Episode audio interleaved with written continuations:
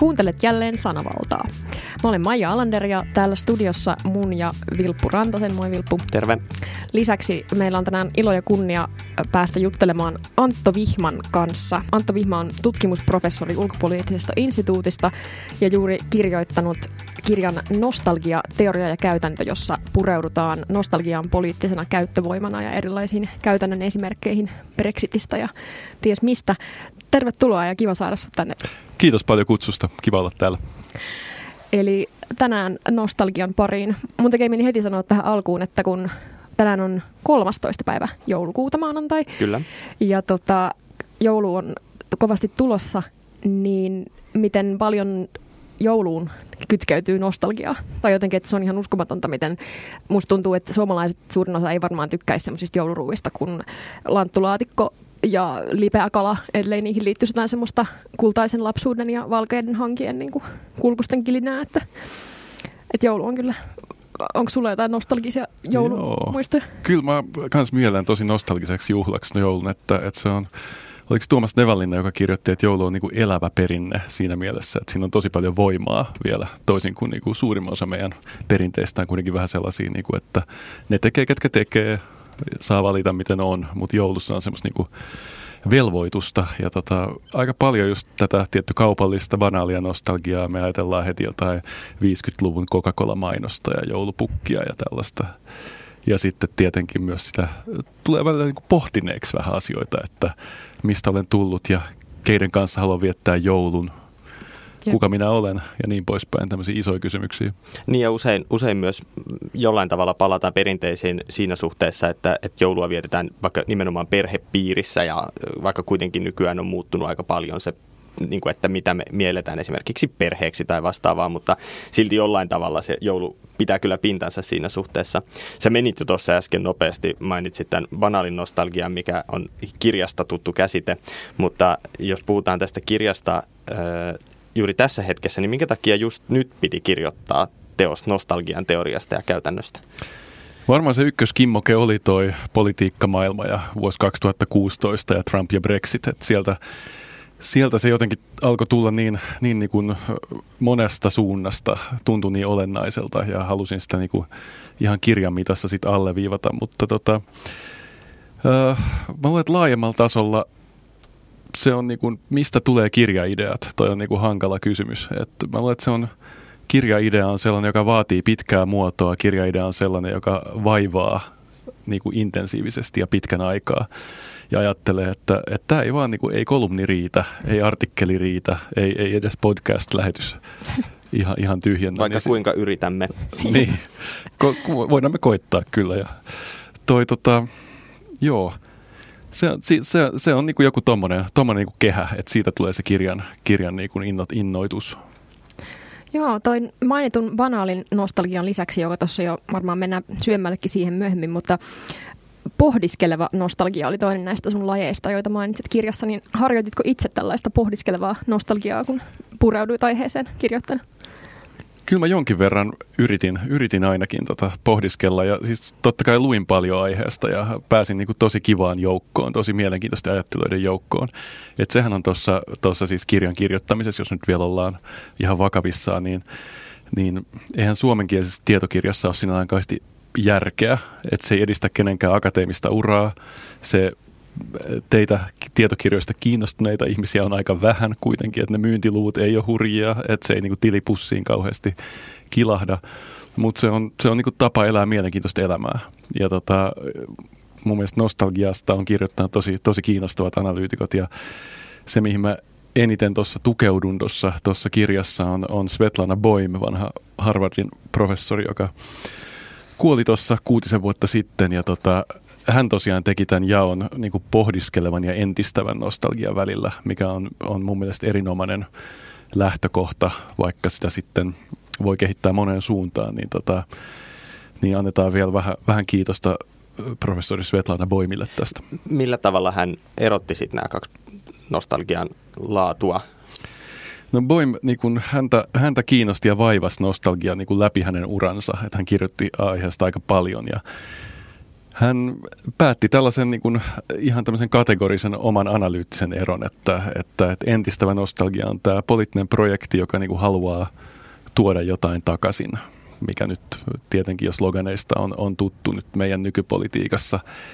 Ja pohdiskeleva nostalgia on se, joka niin kuin lähtökohtaisesti kieltäytyy siitä, että tuodaan joku kokonaisuus takaisin, vaan niin kuin pikemminkin miettii niitä sirpaleita ja sitä epätäydellisyyttä ja, ja sitä, sitä kysymystä, että miten maailma on muuttunut ja mitä minä itse olen muuttunut tässä vuosien varrella. Ja avaa sitten tämmöisen niin kuin, henkilökohtaisen ja kulttuurisen niin kuin pohdinnan. Mm. No joo. Mulla tuli mieleen semmoinen jako, minkä mä oon jostain ehkä useammastakin lähteestä kuullut, että että oikeistolaisempi tai tämmöinen, ehkä oikeistolainen, mutta kor- konservatiivinen tämmöinen niin kuin kansallismielinen ynnä muu suunta, niin nostalgian avulla pyrkii palauttamaan kansaa johonkin kuviteltuun menneeseen, jota ei oikeasti ole ihan sellaisenaan ollut, mutta joka niin kuin poliittisena retoriikkana rakennetaan. Ja sitten tämmöinen teknoutopistinen liberaali tota, vapaa-ajattelija sitten taas rakentaa kuvitteellista tulevaisuutta, jossa kaikki on valoisaa ja teknologia ratkaisee ilmastonmuutoksen ja muuta, niin öö, mitä tämä sinussa herättää? No mun mielestä tavoitat hyvin sen niin kun entistävän nostalgian, tämän mitä kutsuit oikeistolaiseksi konservatiiviseksi, niin tota, sen tietyn radikaaliuden. Että siinäkin tosiaan liikutaan samoin kuin vallankumoukselliset tai utopistiset ajattelijat, niin liikkuu tämmöisen niin kuin historiallisen mielikuvituksen voimin. Että heitä elähdyttää se, että heillä on vankka käsitys siitä, että, että minkälaista oli joskus. Ja, tota, ja he tuntee, että se voidaan tuoda takaisin ja kokevat, kokevat niin kuin olevansa ehkä vahvemmalla kuin, kuin tämmöiset tulevaisuuteen suuntautuvat utopistit, koska, koska heillä on niin kuin tavallaan vankempaa tietoa siitä, että mikä se myyttinen menneisyys oli. Et tota, et tässä on mun mielestä ehkä tästä, jos haluaa tehdä tämmöisiä käsitteellisiä eroja ja miksipä emme haluaisi, niin, niin tuossa niin kuin, tuossa voisi puhua niin kuin entistävästä nostalgiasta ja taantumuksellisuudesta. Että se ei ole niin kuin konservatiivista siinä mielessä, että se on niin kuin varovaista tai säilyttävää tai vähän muutosvastarintaa, vaan että se on tavallaan aika radikaalia, että tuodaan tuolta joku myyttinen menneisyys niin. Et, et siinä on, siinä on tämmöinen mun mielestä mielenkiintoinen poliittinen sävy. Niin ja mä jollain tavalla itsekin tunnistan ehkä sen, tai ehkä mä voisin kysyä sulta, että millä tavalla niin kuin, tapahtuu sit siirtymä jotenkin siitä pohdiskelevasta nostalgiasta sinne entistävän puolelle. Et mikä, mikä sitten lopulta on se, joka nykäisee ja saa aikaiseksi sen, että siitä tuleekin semmoinen poliittinen voima, joka tai ehkä mä havaitsin tässä jonkinlaista suhtautumista sillä tavalla, että se pohdiskeleva nostalgia on jollain tavalla terveellisempää. Missä kohtaa siitä tulee sitten epäterveellisempää? Niin, toi, toi on tosi olennainen kysymys, että, että, että mikä, mikä vie sitten sinne, just sinne tota, entistävän nostalgian puolelle. Että, tota, ja mikä vie pohdiskelevan nostalgian puolelle. Et, et kyllä, kyllä tässä on selvästi mun mielestä Svetlana Boimilla ja, ja meikäläisellä muillakin on semmoinen vähän, että, että tämä on sitä hyvää ja tämä on sitä huonoa nostalgiaa. Ei sitä, ei sitä voi ihan kiistää. Et kyllähän me, kyllähän me niin kuin lähdetään, lähdetään niin kuin entistävän nostalgian kritiikistä. Kyllähän se näkee tuossakin kirjassa. Mutta tota, niin, se on kyllä se on vaikeaa hahmotella sitä polkua ja sitä jakoa, että, että mitkä, mitkä voimat työntää mihinkin, mihinkin suuntaan. Mutta kyllä mä tuossa kirjassa koitan vähän läpi, läpi argumentoida sitä ja varsinkin siellä loppupuolella, että meidän nostalgiakeskustelu ei ole kovin kummosta. Hmm. Että ihmiset ei ole ja kulttuuri ei ole kauhean tietoinen siitä nostalgiasta ja sitten se koitetaan kiistää, sitä vähätellään. Kauhean tuttuja on nämä fraasit, että, että, että jos taas joku toinen haastattelusettinkin ja puhuisit jostain muusta kysymyksestä, niin te voisitte niin kriittisenä toimittajana sanoa mulle, että et kai sä nyt ole vähän nostalginen. Mm. Että se on usein semmoinen syytös tai semmoinen pieni, pieni dissaus. Et me ei olla, niin kuin, vaikka tätä modernia nostalgiaa on niin kuin, kuultu tosi paljon, se on olennainen osa meidän kulttuuria ollut parista vuotta ainakin, niin me ei olla opittu keskustelemaan siitä kauhean hyvin tämä on myös semmoinen, jos haluaa semmoisen ylevän motivaation tälle kirjalle jotenkin keksiä, niin se liittyy siihen, että, että nostalgiasta voitaisiin puhua vähän paremmin. No, mm. Kyllä ju, juuri myös itsellä sitä tuossa lukiessa tuli just semmoinen olo, että itse asiassa yksi syy, minkä takia, tai mä ihan varauksetta voin kehua, kehua teosta ja lähteä siitä, että, että musta sen niin kuin avain mitä se tarjoaa ihmisille on just se, että, että se ei häpeile sitä ja se ei suhtaudu jollain tavalla samalla tavalla moralistisesti siihen nostalgian käsitteeseen kuin mikä on hirveän tyypillistä, että ei ole semmoista, tai että jotenkin musta tuntuu, että, että meillä on myös vähän tapana silleen ylen katsoa ihmisten nostalgisia tunteita mm. ja varsinkin jotenkin poliittisesti liberaalissa piirissä katsotaan ehkä helposti sillä tavalla, että että vanhan haikailu on vain vanhan haikailua juuri sitä semmoista luddiittisuutta ja niin kuin, että... Muutosvastarintaa. Niin, niin, vaikka sitten tosiasiassa niin kuin tunnistan itsessänikin välillä kokevani tämmöistä pohdiskelevaa nostalgiaa ja sen nostalgia-aikoihin, joita en todellakaan ole elänyt, niin, sit, niin kuin aivan muualta. Mutta sitten tunnistan esimerkiksi sen, että, että se on joku kaipaus johonkin ajatukseen, joka silloin on ollut, tai esimerkiksi kaipuuta pois tästä ajasta, jossa on voidaan myöhemmin puhua esimerkiksi niin kuin sukupolvikokemuksista tai siitä, että mikä luo esimerkiksi nostalgisen sukupolven, mutta et itse en varmasti kuulu minkään nostalgiaan varsinaiseen riskiryhmään, mutta se kuitenkin jonkinlainen niin kuin, alttius on mahdollisuus ja, tai niin kuin olemassa, koska on, on, on semmoisia syitä. Niin. Jep. Mun tulee jotenkin mieleen tuosta niin semmoinen klassinen dikotomia järjen ja tunteen jotenkin välillä. Että politiikkahan on ihan älyttömästi tunteita ja mä itse mm. aina tykkään siitä, kun se tuodaan esiin avoimesti, että miten paljon meidän äänestyskäyttäytymiseen vaikka vaikuttaa joku ö, tosi primitiivinenkin tunnekokemus, pelko tai äh, rakkaus tai mikä tahansa. Äh, ja mä oon lähiaikoina itse lukenut siis aivoista paljon, koska mm. mä jotenkin hirveästi kiinnostaa semmoinen lapsen kengissään oleva neurotutkimus, niin äh, siellä monesti puhutaan tästä tiedostavan ja tiedostamattoman mielen niin kuin eroista ja siitä, että miten meidän tiedostava mieli pyrkii niin jälkikäteen selittämään aina asioita. Vaikka me tehtäisiin joku asia niin kuin vaistonvaraisesti, niin sitten myöhemmin aina niin kuin selitetään, että kyllä sillä oli, oli paljon järkeä, että näin, näin tapahtui. Niin yhdistän sen myös tuohon nostalgiaan, että, että jos jonkun asian perustelisi sillä, että no koen, että kaipasi, kaipaan sinne menneisyyteen ja, ja niin kuin tunteella, niin sitten se olisi väärin. Ja sitten heti kun sen tietoisesti perustelee jollain muulla tavalla, niin sitten se on niin kuin oikein tai to, järkevää. Tosi kiva, kiva kuulla. Siis tämä on ihan, ihan karkkia korville, että, että teidän mielestä tuo kirja oli niin kuin kuitenkin sanoit, että se on niin kuin moralismista vapaa ja mun mielestä se on, tai siis siihen mä pyrin, että, että just, että, että, että ei ole sitä samaa, niin kuin, samaa niin kuin itsessään sen vanhan menneen kaipauksen moralisointia, vaan, vaan että sitä voisi käsitellä monella tavalla. Ja just niin kuin sä puhut tuosta niin tiedostamattomasta, niin koit, koitan niin kuin argumentoida siinä, että, että just semmoinen semmoinen tietty itsetietoisuus nostalgian kanssa olisi, olisi semmoinen yksi askel, vaikka tämä on vähän tämmöistä, että jotkut on kaivannut selkeämpää poliittista ohjelmaa, että miten taistella nostalgiaa vastaan. Mun mielestä jossain arviossa ihan, ihan hyvä kritiikki sinällään, että why not, mutta niin kuin mä ajattelin, että et, et, et mun kirja, kirja lähtee aika vaatimattomammista lähtökohdista tavallaan. Ja, ja tota, myös, myös koitan, koitan perustella tota, mitä sanoit, että, että tavallaan me kaikki ollaan riskiryhmää, koska me eletään modernissa ajassa ja modernissa maailmassa – että et pelkkä se, että, että te, olette, te olette mua 15 vuotta nuorempia niin, vai 20 vuotta, niin tota, ei, ei jeesaa. Hmm. Jep, ja tuntuu, että nykyajassa myös äh, vähän niin kuin se sykli liikkuu nopeammin. Tai en mä tiedä, onko niin, mutta tuntuu, että internet ja globaali maailma ja niin kuin some ja sellainen jatkuva lainaamisen kulttuuri jotenkin, että, että 2000-luvun alku on tulossa jo muotiin, vaikka siitä on niin kuin 20 vuotta.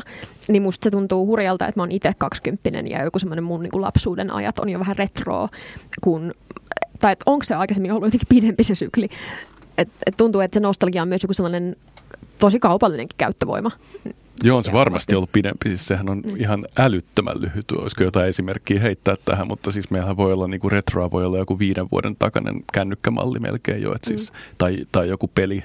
Se on, se on kuitenkin niin kuin statement, jos sä vaihdat esimerkiksi puhelimen vanhempaan, etkä uudempaan.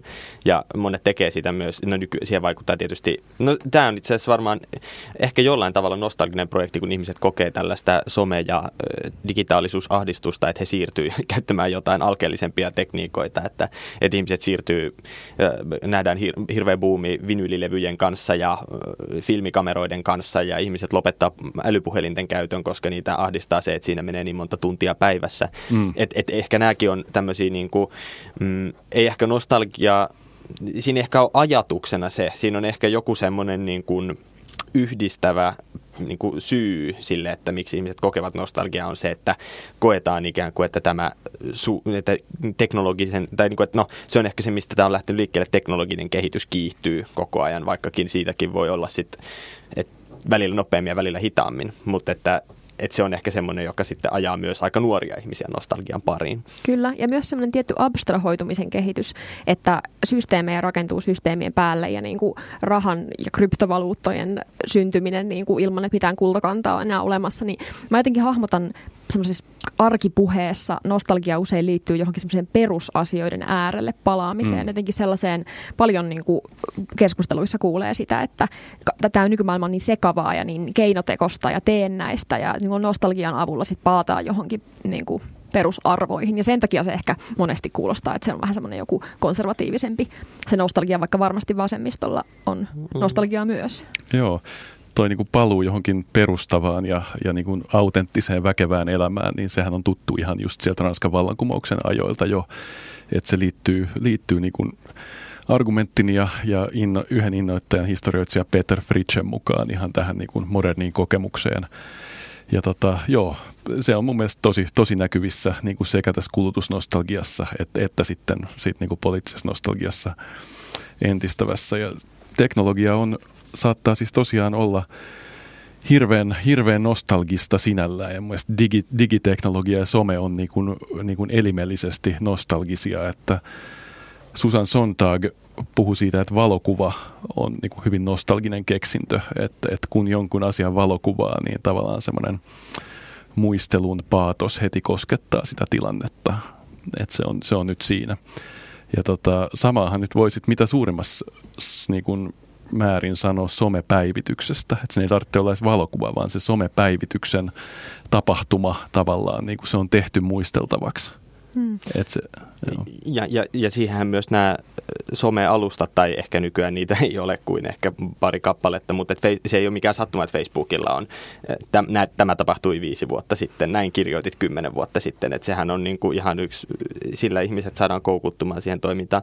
Mutta sitten toisaalta se kirjoitti tuossa kirjassa just siitä, että se teknologia toimii monella tavalla tietysti siihen, mutta mut ju, just tämä esimerkki niin kuin valokuvan kehittämisestä esimerkiksi teknologiana on luonut ihan uudenlaista nostalgiaa, mutta sitten toisaalta mä ehkä mietin niin kuin oma ajatukseni, joka syntyi tässä juuri äsken, on, on se, että toisaalta ne di, niin kuin mediatkin voi olla erilaisia, että se digitaalinen media on aika armoton kuitenkin, että esimerkiksi kuva ei muutu miksikään ajan saatossa mitä aikaisemmin on voinut tapahtua, että, että meillä on käsitys semmoisesta vanhan ajan valokuvasta, joka on pikkusen jotenkin ehtinyt jo vähän harmaantua ja niin kuin hapertua ja paperi muuttuu, mutta sitten se digitaalinen kuva, jos se säilyy kunnossa, jos ei se korruptoidu, niin se on ihan samanlainen vielä 50 vuoden päästä, että se ei muutu mm. mihinkään. Ja, ja sitten se on ihan uskomatonta, miten semmoiset välineet muuttuu estetiikoiksi, että nykyään saa semmoisia älypuhelimen filtreitä, millä se kuva alkaa näyttää negatiivilta tai alkaa näyttää mm. jotain filmikameralla tai polaroidilla otetulta kuvalta tai polaroid-kameroita hankitaan niin kuin ihan huvikseen silleen synttäreille, että se on niin kuin ohjelmanumero, että otetaan niitä kuvia, mm. jotka joskus on ollut, niin kuin, että ei ole ollut muuta. Että se on kiinnostavaa, miten se irtoaa, niin kuin, kun se ei ole välttämättömyys enää, niin siitä tulee niin kuin mm. estetiikka.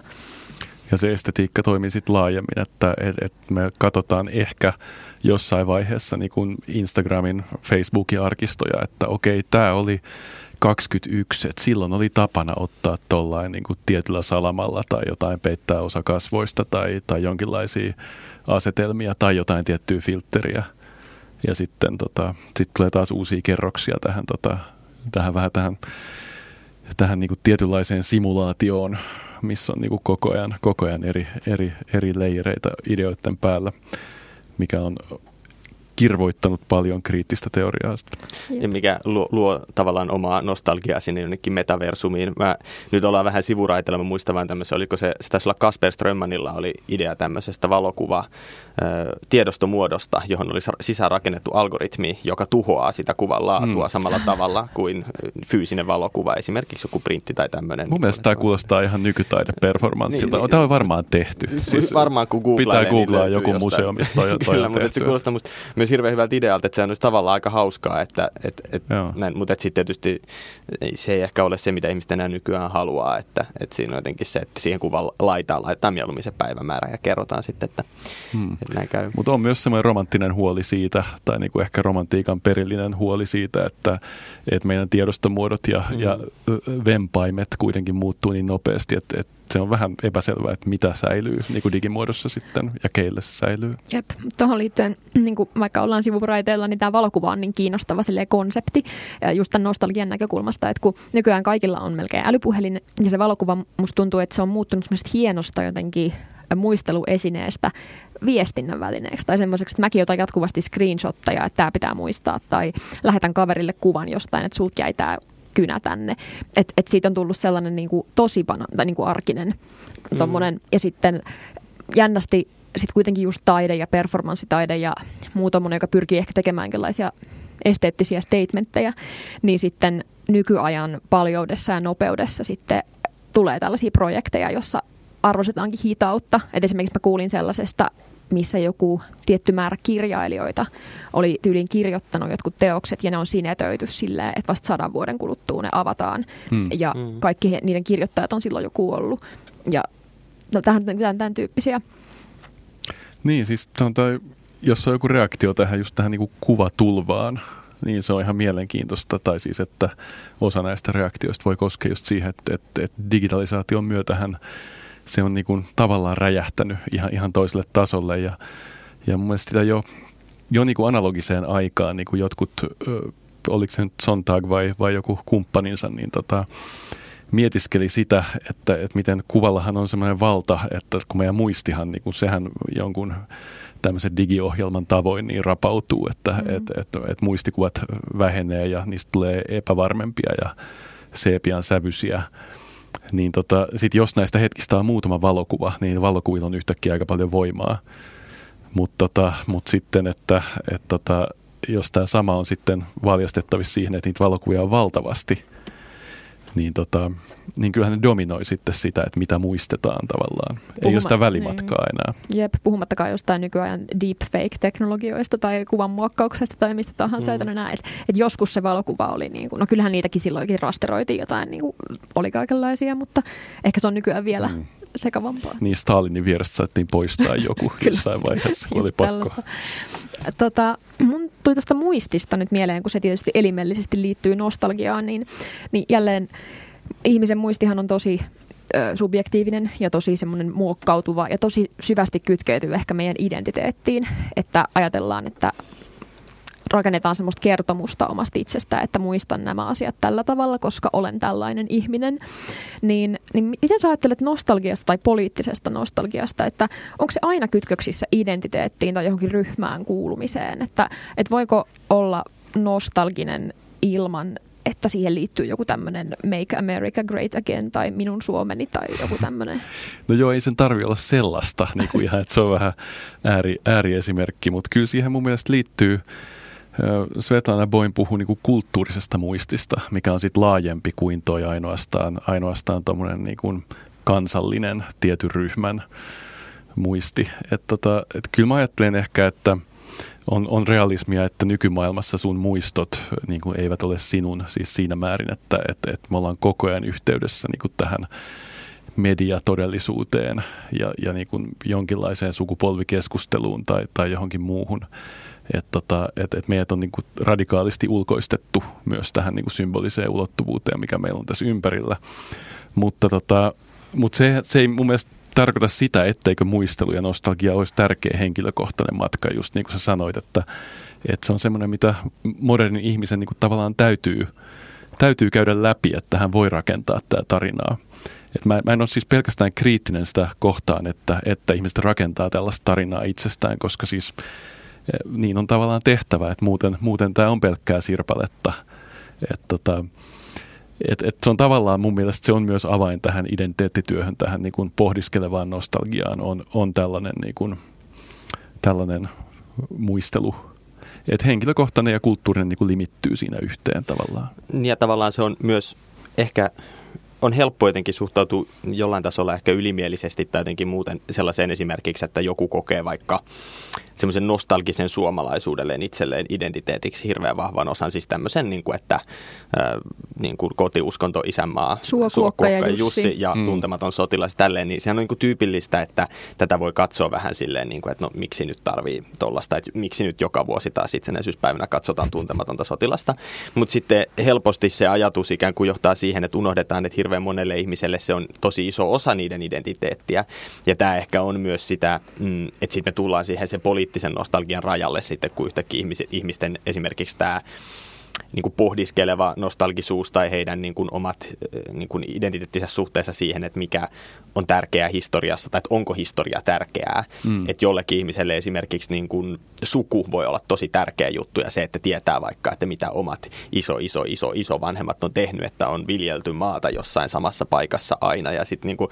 kun joku tulee siihen kohtaan sit sanomaan, että nyt sitä maan viljelmistä pitäisi olla eri tavalla, niin se voi tietysti tuntua paljon järkyttävämmältä kuin se, mitä semmoiselle kaupunkilaiselle, jonka suku on muuttanut kaupunkiin vaikkapa sukupolvi tai kaksi sitten tuntuu. Että et, et, tavallaan se pitäisi välttää sitä semmoista niin kuin, no, juuri sitä moralistista suhtautumista siihen, siihen niin kuin nostalgiaan. Niin, kyllä semmoista, joo, semmoista herkkyyttä on ihan, ihan hyvä olla tuossa keskustelussa, on ihan totta. Ja, tota, ja just, että, että se nostalgia niin kuin sinällään ei ole kirosana, koska se voi aueta aika moniin suuntiin.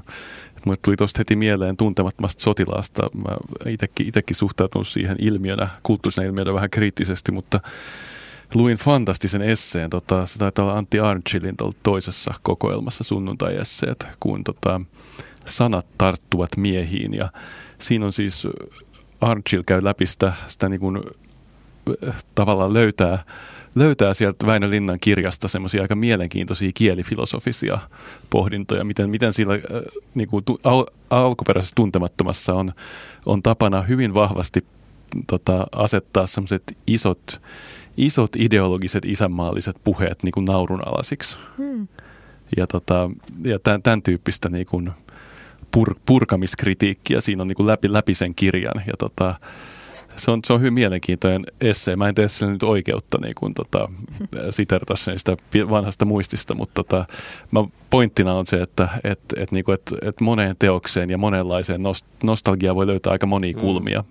Ja, ja tietysti sitten myös, jos jossain porukoissa on tapana kritisoida vaikka tuntemattoman sotilaan nostamista, niin samat porukat saattaa sitten kuitenkin nostaa täällä pohjan tähden alla hirveän merkittäväksi teokseksi ja pitää sitä suuressa arvossa, koska se on taas sitten mahdollistaa, no se, vas, se mahdollistaa aika vasemmistolaista nostalgiaa hyvin tehokkaasti, koska siinä on, äh, se on, se on kirja, joka on varmasti tehnyt monesta ihmisestä aika vasemmistolaisen silloin tämmöinen, mutta se perustuu hirveän vahvasti kyllä mun mielestä myös semmoiseen nostalgiseen ajatukseen ja siitä, niin kuin, että että no, joskus vallankumous oli aitoa.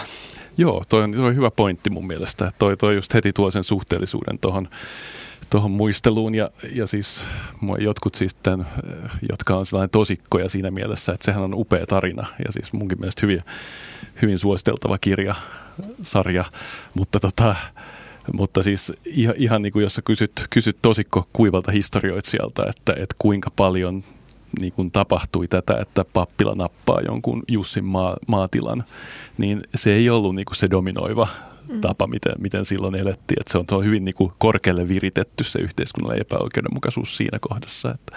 Jep. Tulee mieleen noista historiallisista jotenkin teoksista, niin kuin tuntematon esimerkiksi se, että että monesti, että tuntuu, että niin kuin omissakin ystäväpiireissä helposti kokonaan tuomitaan joku sellainen, vaikka nyt vaikka nyt just tuntematon sen takia, että se on niin jotenkin vanha, vanha ja jotenkin niin patriottinen ja, ja yhjä.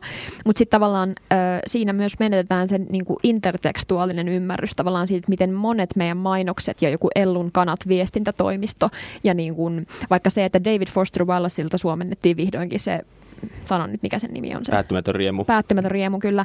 Niin sitten Kustantamo Suomessa markkinoi sitä kirjaa silleen, että jos etsit oikein vaikeaa romaania, niin tässä sinulla on sellainen. joo, joo, ja, hyvä.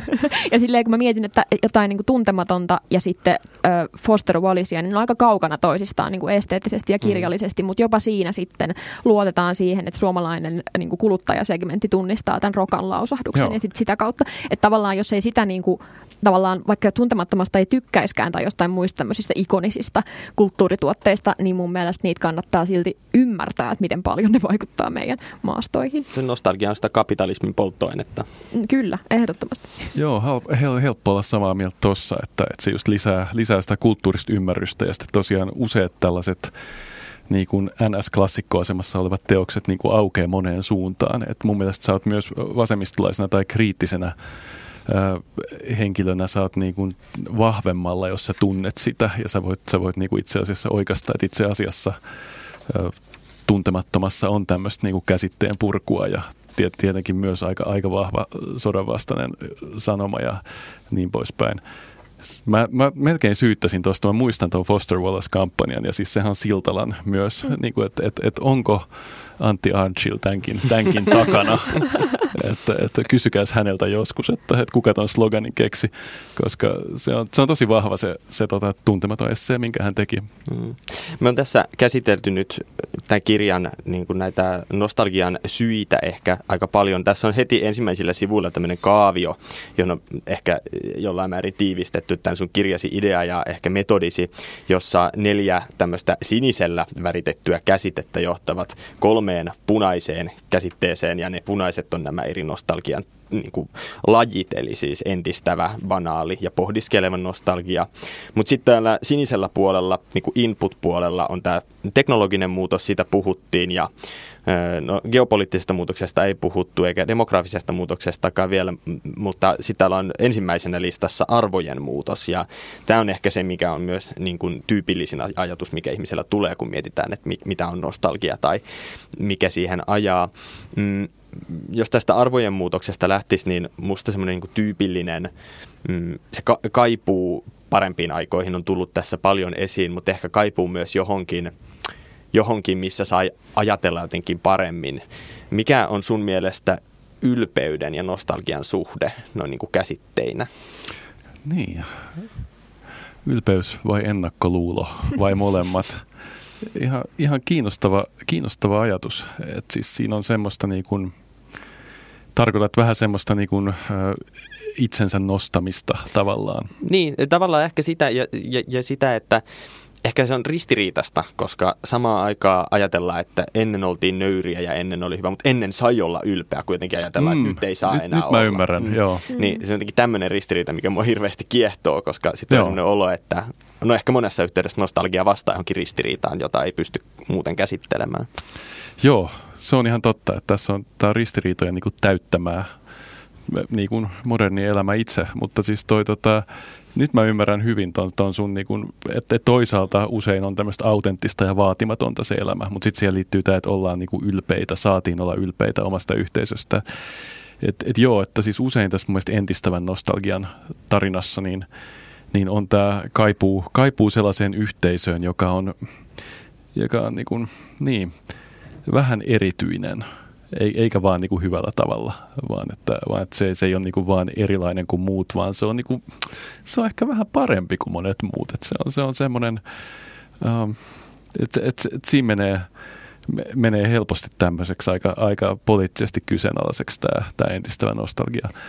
Et tota, ylpeyttähän on monenlaista, että mehän voidaan olla ylpeitä hyvin niin kuin liberaaleista, tasa-arvoisista tai vasemmistolaisista ideoista myös, mutta, mutta sitten tämä yhteisö, nostalgia, ikävä kyllä voi sitten usein mennä sinne tota, niin kuin vähän pimeämmälle puolelle.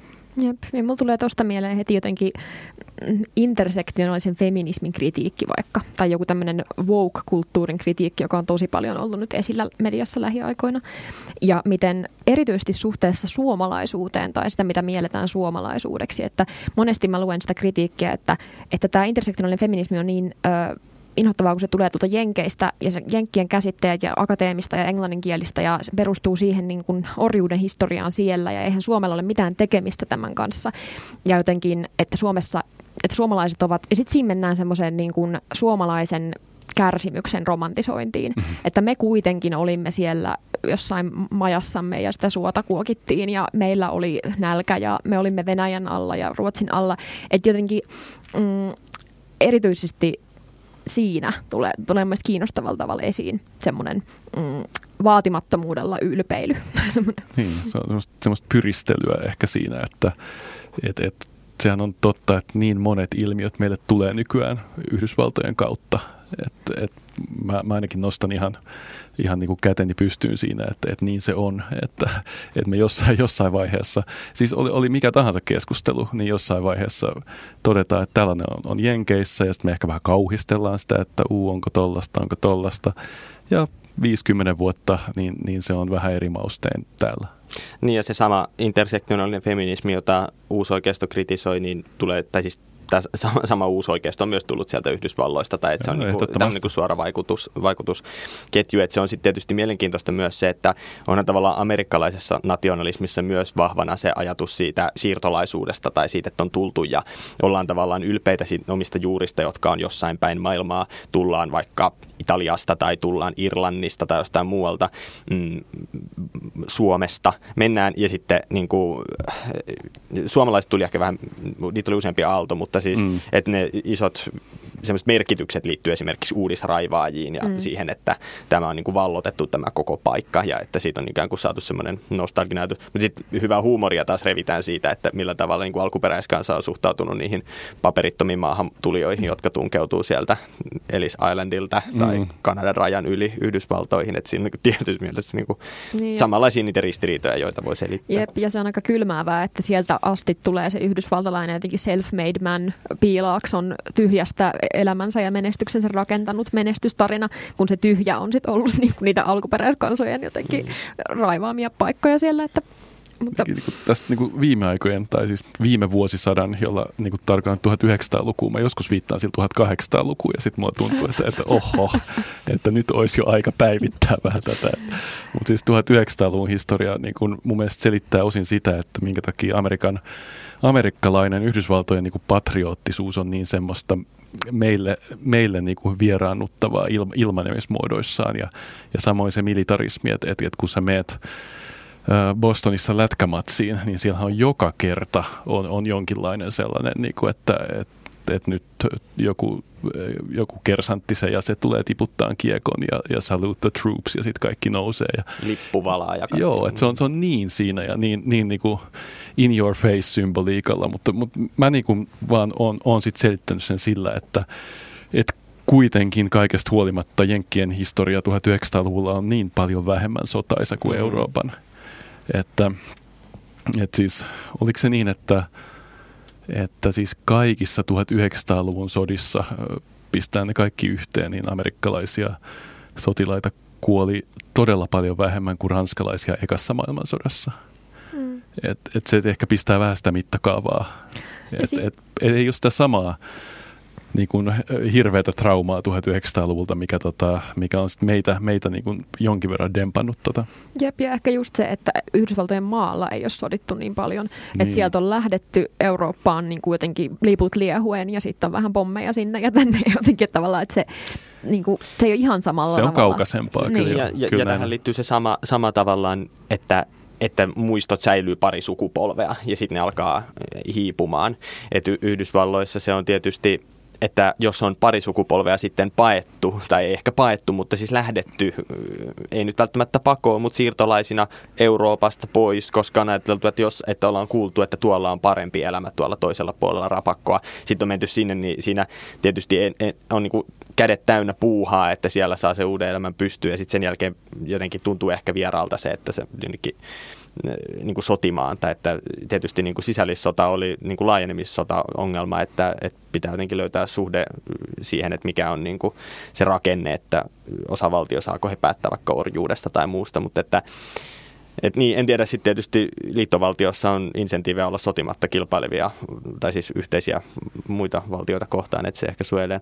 Mä tota, mietin tässä, nyt me ollaan puhuttu tälle niin 1700-1800-luvun asioista, mutta sitten kirjassa kuitenkin aika merkittävälle osalle päätyy just tämä sun mm, niin kuin 1900-luvun kulttuuriset muutokset ja tämmöinen niin 60-70-luvun niin sanottu hiljainen vallankumous, eli tällaisten niin kuin arvojen liberalisaatio ja muu. Ja sitten se, että, että millä tavalla siihen on reagoitu, tai sä ehkä selität aika paljon sen semmoisen niin uuden uuden, tämän, niin kuin, no se ei ole niin kuin sitä uusinta konservatismia, jota me nähdään, mutta ehkä se niin kuin syy lähtee mm. sieltä 70-luvun hiljaisesta vallankumouksesta ja tästä niin kuin liberalisoitumisesta. Sä nostat esiin tämmöiset politiikan tutkijat kuin Pippa Norris ja Ronald Inglehart, jotka on ryhmitellyt tällaiset neljä tapaa jolla sellaiset ihmiset voivat reagoida, jotka kokevat itsensä esimerkiksi ulkopuolisiksi jonkun tämmöisen kulttuurisen vuoroveden vaihtuessa. Eli kun yhtäkkiä tulee liberalisoitunut aika, niin jää ihmisiä, jotka ei koe itseään osaksi sitä. Ja nämä neljä tapaa on jollain tavalla aika paljon selittävät Eli on yksi mahdollisuus mukautua, eli olla vaan siinä mukana ja hyväksyä ne uudet arvot ja lähteä siihen, ei tavallaan liikkeeseen välttämättä mukaan, mutta ymmärtää, että okei, tämä on nyt tämä, mihin mennään eteenpäin. Toinen vaihtoehto on hiljaisuus, eli ei, ei sisäistetä, mutta anneta, ei myöskään kommentoida, jäädään pois, jäädään omia ajatuksia. Tietysti ihmiselämä on myös aika lyhyt, että aika pitkään voi myös olla vain hiljaa ja mutista mielessään, että no tämä nykyajan humpuukin eikä mitään. Tai keskustelupalstoilu. Niin, se ei välttämättä ennen varsinkaan ole näkynyt mihinkään. Sitten on semmoinen jakautuminen ikään kuin pienempiin ryhmiin, joille ei kuitenkaan ole semmoista poliittista niin kuin valtaa. Mm. mm. Ja sitten on niin sanottu autoritäärinen refleksi, joka sitten taas on ikään kuin, että et sitten tulee joku vahva johtaja ja se vahva johtaja sit ottaa ikään kuin nämä, mä en tiedä tuleeko se niiden pienten ryhmien kautta vai isosti, mutta joka tapauksessa, että se on niin kuin se sytyke. Ja sitten nyt on tutkittu myös sitä, että osalla ihmisistä on tavallaan autoritäärisiä suuntauksia ja se oli joku, se kolmannesta joku mm. ihmispopulaatiosta, jolla on tyypillisesti tapana ajatella sillä tavalla, että se autoritäärisyys houkuttelee. Mm, niin millaisia erilaisia seurauksia näillä tota, eri tavoilla suhtautuu tähän murrokseen on nähty niin, kyllä mun mielestä ollaan jossain sellaisessa pisteessä, että, että, että ollaan tässä viimeisen kymmenen vuoden aikana, niin kuin, niin kuin se autoritain refleksi on, on niin kuin tosiasia Euroopassa ja Yhdysvalloissa ja sitten paljon muuallakin, että mä tein, tein tässä niin tietoisen rajauksen, että tässä ollaan tosi paljon Euroopassa ja sitten jonkin verran puhutaan Yhdysvalloista, mutta, tota, mutta tämähän ei ole niin ilmiönä pelkästään pelkästään länsimainen, jos hyväksytään, että tässä on kyse niin kuin modernisaatiosta mm. jossain määrin, niin, niin sittenhän me voidaan ihan hyvin puhua muistakin maista kyllä. Tota, mun mielestä toi 60-luvun murros on, on niin kuin vieläkin ihmeellisen paljon läsnä niin kuin poliittisessa keskustelussa. Ja tota, et, et se ei ole ainoastaan niin kuin ehkä ne uuskonservatiivit 70-80-luvulla, jotka, jotka reagoi sitä vastaan, vaan, vaan se on vieläkin niin kuin nykyisen populismin aallonkin niin kuin puheissa aika paljon, että, että silloin se mätä lähti leviämään yhteiskuntaa ja siis Trumphan puhuu mm. siitä ja, ja, ja monet muut. Tota, niin, että siis et, et, et ehkä, ehkä just ne päivät, jolloin, jolloin tähän tota Norrisin ja Inglehartin äh, niin kuin näissä, näissä reaktiomalleissa niin kuin oltiin enemmän hiljaa ja, tota, ja, ja niin kuin, mukauduttiin tietyissä piireissä, just niin kuin konservatiivien piireissä, niin ne on, ne on vähän niin kuin menneet ja nyt on se niin kuin sytytyslanka palaa niin kuin toiseen suuntaan. Ja tota, ehkä tuossa on niin kuin, mun mielestä tuossa on niin kuin nähtävissä just näitä aaltoja, että me ollaan puhuttu uuskonservatiivisuudesta ja me ollaan puhuttu tästä nykypopulismista ja sitten voitaisiin puhua jostain 1900-luvun alun niin kuin, niin kuin poliittisista liikkeistä, jotka myös, myös niin kuin, oli samantyylistä niin kuin, kapinaa sitä hiljasta vallankumousta vastaan, eh, niin että, että se tulee niin kuin aalloissa, mutta, tota, mutta niin kuin sillä on aika pitkä historiansa. Ne aallot on joskus aika lähekkäin, tuntuu Jep. siltä. Ja sitten tuntuu, että monesti ne vähän niin kuin osattomiksi jääneet ihmiset, joiden tavallaan Mulla tulee mieleen jotenkin semmoinen, että onko semmoinen tietynlainen vähän vahingollinenkin poliittinen nostalgia liittyy johonkin semmoiseen kognitiiviseen dissonanssiin, että minulla on ennen ollut esimerkiksi vankka asema yhteiskunnassa, niin kuin puhutaan tästä pienenevästä keskiluokasta, jolla ei olekaan enää sitä kahdeksasta neljään jotenkin virkaa, hmm. josta pääsee eläkkeelle ja jotenkin turvallista, hyvää asemaa yhteiskunnassa, kun tulee kaikenlaista moninaisuutta ja puhutaan feminismistä ja puhutaan rasismista ja puhutaan, äm, tulee prekaareja, freelance-työntekijöitä, jotenkin kaikki niin kuin sirpaloituu, niin sitten yhtäkkiä se sun tavallaan täysin ilmeiseltä ja jotenkin niin kuin oikeutetulta tuntunut asema kyseenalaistetaankin monesta suunnasta, niin sitten vähän sama kuin, niin kuin paljon musta tuntuu, että puhutaan myös niin kuin feminismin kritiikkinä tullut sitä, että emme voi kantaa syyllisyyttä ainakin menneiden sukupolven kolonialismista tai mm. jostain mm. tämmöisestä. Niin onko siinä joku semmoinen, että mm, että tavallaan takerrutaan jotenkin johonkin, missä ollaan nyt, että ei kun joka, joka puolelta tulee sitä, että pitää pystyä muuttumaan ja pitää pystyä elinikäinen oppiminen ja rupeappa sijoittajaksi. Niin no mielestäni on hyvä, että sä, sä niin sekoitit tuossa noita niin idea, ideoiden muutoksia, ismejä ja sitten tätä materiaalista todellisuutta ja sen muutosta. Et se on mielestäni olennaista, että, että liian, liian usein tämä populismin selitysmallit on niin kuin hirveän materialistisia.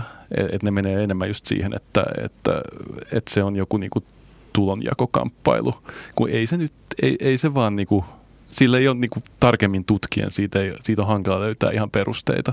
Että populismi on, on myös erittäin vauraiden ihmisten erittäin vahvasti kannattama aatesuunta, tämä, tämä nykyinen oikeisto, autoritaarinen populismi siis. Mutta myös kiinnostava toi niin kuin, toi käsitys omasta asemasta. Siitä, siitä on puhuttu just tämä, mainitsen kirjassa sen käsitteen nostalginen puute, mikä liittyy siis siihen, että, että ihmisillä saattaa olla semmoinen aika, aika kullalla väritetty ajatus siitä, että mikä mun asema joskus olisi ollut.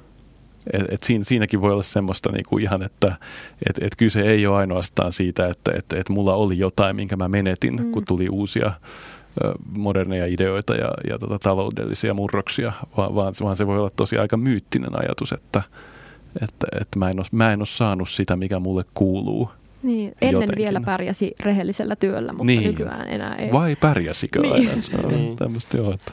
Niin, tässä, sä kirjoitit jossain kohtaa siinä myös, että et, et populismin selittäminen vaan tämmöisenä uusliberalismin vastustamisena on eräänlaista toiveajattelua, niin se varmaan liittyy tähän, tähän juuri niin kuin, myös. Joo, eh- ehdottomasti. Toi on just tota, onpa kiva jutella teidän kanssa, kun olette lukenut tuota kirjaa. Mä sanotaan, että tiedättekö, että se ei ole ihan, niin kuin, ihan itsestään selvää, että, että tässä nyt niin kuin, paljonko me ollaan puhuttu tässä nyt niin kuin jo ihan hyvä tovi. Ja te ette ole esimerkiksi kysynyt kertaakaan vielä sitä, että no, minkälaisia nostalgiaa sinulla itselläsi on. No, kysytään se sitten loppuun. Okei, okay, se on lopussa. Okei, okay, kiva. Kyllä mä kysyin joulumuistoista heti aluksi. No joo, mutta se oli sitä intro. Mutta siis use, usein just huomaa, että se on se, niinku, että, että jos ollaan niinku viisi, viisi minuuttia nopeasti ideoitu tämä lähetystä ja sitten, no mutta mikä se sun nostalgia? Tuodaan tämä lähelle. Se on myös yksilön narratiivi, mikä on kaikessa. Joo, aina. Joo, dominoi.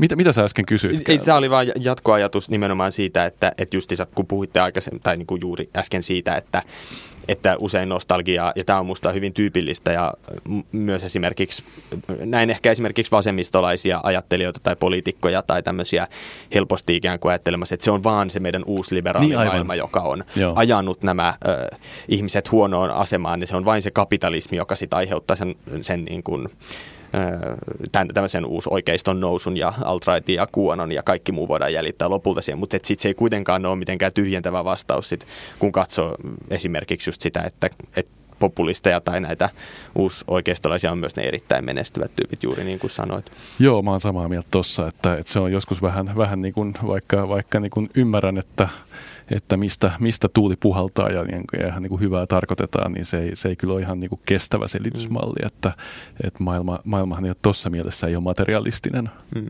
paikka aika paljon käsitellään usein julkisuudessa ja mekin helposti tässä on puhuttu aika paljon siitä, että tämä on ikään kuin oikeistolainen ilmiö tämä nykyinen nostalgia, mutta sä tuot esiin myös ajatuksen, niin että tässä kirjassa on vähän semmoista rajausta, että käsitellään sitä oikeiston nostalgiaa enemmän, koska se on semmoista, joka on nyt ottanut viime aikoina poliittisia voittoja. Mutta minkälaista sun mielestä on sitten vasemmistolainen nostalgia? Joo, mä tosiaan, tosiaan joudun, joudun tekemään kaikenlaisia rajauksia tässä ja tota, tämä on, tää on mä pyrin just, just perustelemaan sen sillä, että, että tosiaan tämä autoritaarinen populismi on, on niin kuin nostanut niin kuin kannatustaan niin paljon, saavutettu niin paljon poliittisia voittoja, niin sen takia siihen keskittyisin. Et tota, mun mielestä se olisi kiinnostava ehkä, ehkä jonkun toisen podcast-lähetyksen kokonaisen, niin kuin, missä voisi olla joku toinenkin vieras pohdiskelemassa tätä, koska mä en ole suoraan sitä ihan hirveästi, hirveästi miettinyt, mutta, mutta mun mielestä niin voitaisiin voitais varmaan miettiä sellaista jotain tyypittelyä, että olisi myös niin kuin keskusta oikeistolaista nostalgiaa, mikä oli mahdollisesti hyvin vahvana tuossa Saksan viime vaaleissa, kun kaivattiin Merkelille seuraajaa, joka on tämmöinen stabiili ja säilyttää sen, niin kuin, sen, sen linjan sen voitti siis sosiaalidemokraatit, okei. Okay, mutta, mutta se olemalla hyvin merkeliläisiä. Erittäin merkeliläisiä, että se oli semmoinen niin kruunun, kruunun perin, peria, tota, kisa siinä. Ja siinä oli mun nostalgisia sävyjä kyllä aika paljon, jo, vaikka se sykli olikin, olikin tosi nopea ja kohdistui siihen niin kuin, tavallaan jo, jo vallassa olevaan, olevaan ajattelijaan. Mulla, uh, mm. Niin, sano mulla vaan. Tulee, tai niin, mulla tulee vasemmistolaisesta nostalgiasta mieleen tämä jotenkin perinteinen jako niin kuin vanhaan vasemmistoon ja uuteen vasemmistoon. Että jos vanha mm. vasemmisto oli enemmän silloin, kun ei ollut vielä tätä niin kuin puhetta kaikista eri syrjinnän rakenteista ja jotenkin feminismistä ja muusta, vaan siitä, että... Hmm. AY-liike siis. Kyllä. Siis tämmöinen niin kuin, niin kuin Lee Anderson jossain sanoi, että, että vasemmistoliitossa on vielä tilaa näille lihaa syöville valkoisille hmm. vasemmistomiehille, jo, jo, niin kuin, koska se, hmm. se on niin, kuin niin radikaali se jako siihen, että kun nykyään vihreät ja vasemmisto on tosi paljon niin kuin, vähän samaa sitä niin kuin intersektionaalinen feminismi ja syrjinnän vastaisuus mm. ja, ja vihreät ja jotenkin kasvissyönti ja kaikki tämmöinen asia, eikä se, että nyt joukolla mennään ja tota, taistellaan meille se kahdeksan tunnin työpäivä. Että se on vähän niin kuin kaukainen jo semmoinen yksinkertaisempi maailma, niin ehkä joku vasemmistolainen nostalgia saattaa suuntautua siihen joukkovoimaan. Kyllä mä liityin itse ammattiliittoon noin vuosi sitten liittyen, kun mä olin töissä ja liityin palvelualojen ammattiliittoon ja se, kun rupesin saamaan sieltä niitä sähköposteja, niin niissä oli semmoinen, ja varsinkin nuorille pamilaisille suunnatuissa sähköposteissa. Heippa nuoret! Siinä on vähän semmoinen how do you do fellow kids tyyppinen, mutta mut sitten siinä on myös semmoista tietynlaista sympaattista, ikään kuin yritetään lämmittää sitä eilistä kiinnostavaa aihetta, eli työehtosopimusneuvottelut tulevat taas.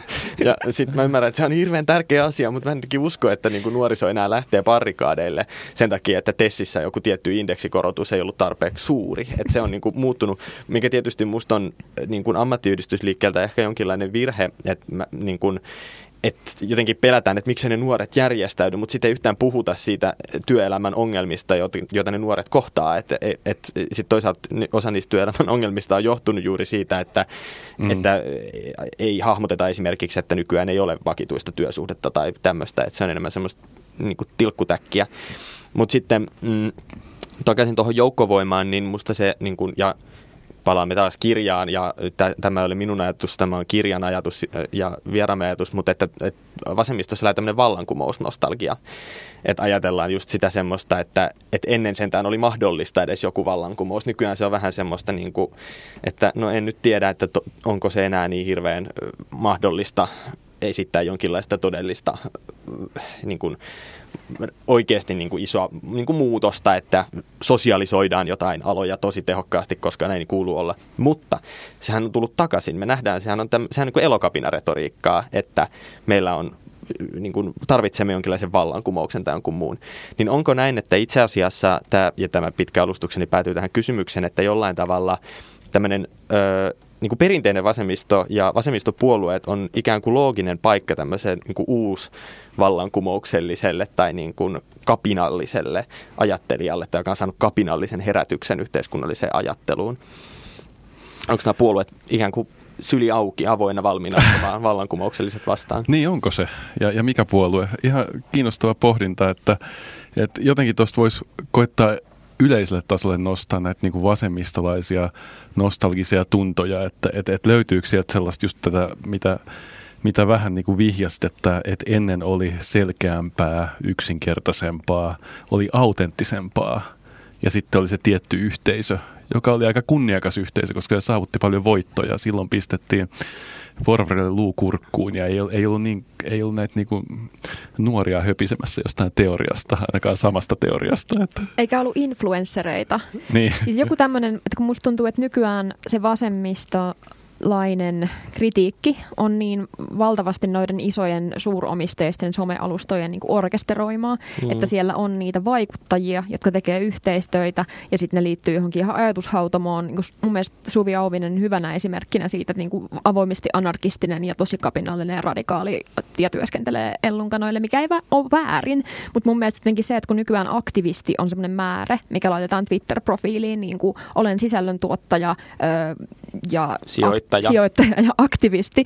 Että kun joskus musta tuntuu, että ak- niin kuin vasemmiston piirissä ja ehkä vähän jotenkin elokapinan ja muidenkin tämmöisten niin kuin aktivismijuttujen liepeillä, missä mä oon pyörinyt, niin jotkut semmoiset vähän vanhemmat, ehkä itteeni yhtä sukupolvea vanhemmat ihmiset on silleen, että niin, että silloin kun aktivismi vielä oikeasti oli juttu, niin silloin peitettiin kasvot ja mentiin niin kuin mm. soihtujen kanssa silleen, että sä halusit, ö, tai jotenkin niin kuin, että oltiin niin kuin fuck the police ja oikeasti silleen vaarallista ja, ja, ja kuumaa se meininki. Ja nykyään se on sit sitä, että, että elokapina on niin kuin festarit istuskelee jossain kadulla ja vähän kesällä soittelee banjoa. Että siinä on niin kuin, jotenkin semmoinen mm, tietty rankistelu, nostalgia mm. myös tuohon aktivismiin. Joo, toivoisi olla sitä vallankumousnostalgiaa yhden, yhden, yhden tapaista. Et tosi, tästä näkee myös, mä koitan koko ajan niin kasata tätä vähän yhteen päässä, niin kauhean hyvin onnistumatta, mutta että tässä näkee myös sen nostalgian niin moninaisuuden ja tavallaan läpitunkevuuden. Että et tosiaan nostalgia ei, ei ole vasemmistossakaan varmastikaan yksi, vaan niitä on monta. Ja, ja tota, se on sitten myös, jos se osataan valjastaa, niin siinä on aika paljon potentiaalia. Että et mä niin yleisesti ajattelen sillä että, että missään nimessä niin nostalgista ajattelua – itse tietoista toivottavasti ja fiksua sellaista, niin, tota, niin ei, ei pidä jättää niin kuin vaan yhdellä poliittiselle laidalle tai, tai ryhmälle.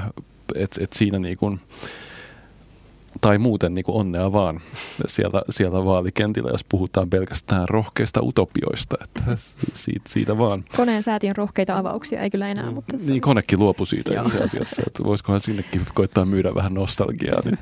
Mutta siellä vaalikentillä sitten toisaalta myydään, myydään ikään kuin niitä nostalgia-utopioita. Tai mulla tulee itse asiassa mieleen viime eduskuntavaaleissa oli tämä SDP-vaalikampanja, oli, siinä oli semmoinen kampanjavideo, se oli se, missä Antti Rinne ajoi sillä bussilla, mutta siinä samassa videossa oli ikään kuin tämmöisiä niin kuin saavutuksia, tai olikohan tämä 2000, tämä saattoi olla 2015 vaalikampanja, kun mm. mietin, koska siihen bussikuvaan ei mm-hmm. ehkä mahtuisi. Mutta joka tapauksessa SDP, joka on historiallinen niin kuin puolue, tai siis historiallinen, vaikka hyvin ajankohtainen myös, mutta he luetteli, niin kuin, he luetteli siinä mainoksessa kaikkia kivaa, mitä he on tehneet Suomeen, eli niin kuin peruskoulun ja, ja tota, työviikko, niin kuin, mm. viisipäiväinen työviikko, kahdeksan tuntinen työpäivä, tämmöisiä isoja saavutuksia, mutta sitten kun mä katsoin, sen tuli jossain vastaan, ja sitten mä olin silleen, että mitä te niin kuin, haluatte uutta, lisää jotain muuta, että se puuttuu. Et, mm. Mutta sitten toisaalta niin se nostalgia voima osittain myös siinä, että ikään kuin halutaan käyttää niitä menneisyyden utopioita uudestaan. Kyllä. Kyllä,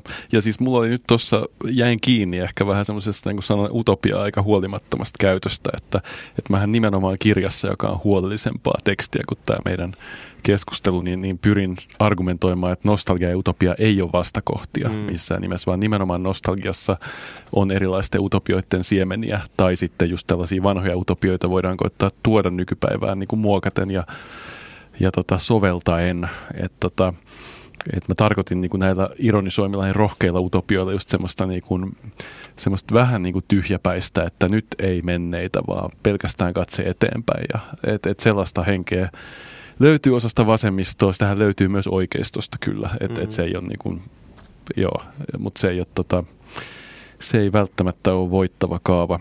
Joo, markkinaoikeisto on ainakin voimakkaasti sitä, että nyt muutosjohtajia ja luovaa tuhoa ja jotenkin kaikki päreiksi. Kyllä. Ö, mutta tota, mun tuli mieleen tosta vielä, kun sanoit, että sitä nostalgiaa ei saisi jättää vaan sille yhdelle niin kuin vastustajapuolueelle käyttövoimaksi esimerkiksi. Niin mä luin joskus itse asiassa vuosia sitten Jean Baudillardin, mä en tiedä miten hänet lausutaan, mutta siis ranskalainen filosofi kirjassaan Terrorismin henki. Käsitteli niin kuin ääri-islamilaista terroria ehkä sen vuoden 2001 iskun hengessä. Vähän vanhempi teos, niin tota, läntisen hegemonian omana oireena, jossa länsi on niin, niin kuin, tavallaan kylmän sodan päättymisen jälkeen länsi on niin hegemoninen ja niin suuri ja semmoinen ainoa oikea totuus, ja jossa kaikilla on kivaa ja jotenkin tämä on se vapauden menestystarina, Fukuyaman niin historian loppu ja tämän jälkeen ei tarvita enää mitään muita aatteita, niin, niin se tavallaan itse luo sen oman pahan vastavoimansa, koska se ö, esiintyy hyvänä ja esiintyy semmoisena niin kuin, ö, viattomana ja jotenkin vielä enemmän kuin hyvänä, niin siis jotenkin neutraalina ja pohjana kaikelle.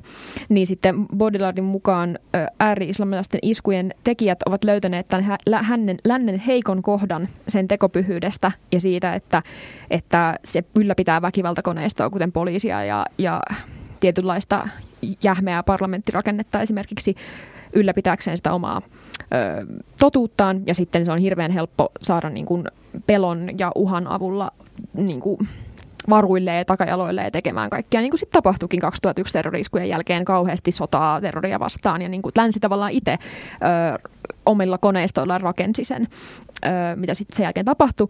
Niin tästä kysymyksenä johdettuna, onko sun mielestä – tämmöinen läntinen liberaali teknokraattisuus ja rationaalisuuden korostaminen, mitä just, mä kuuntelin jotain toisiakin podcasteja, mitä olet tästä kirjasta käynyt vieraana, niin siellä sanottiin just näitä Clintonin vaalilause, että it's the economy stupid ja Thatcherin, että there's no alternative, tai näin se vaan menee. Niin onko tämmöinen talousrationalismi luonut omat nostalgiset vihollisensa?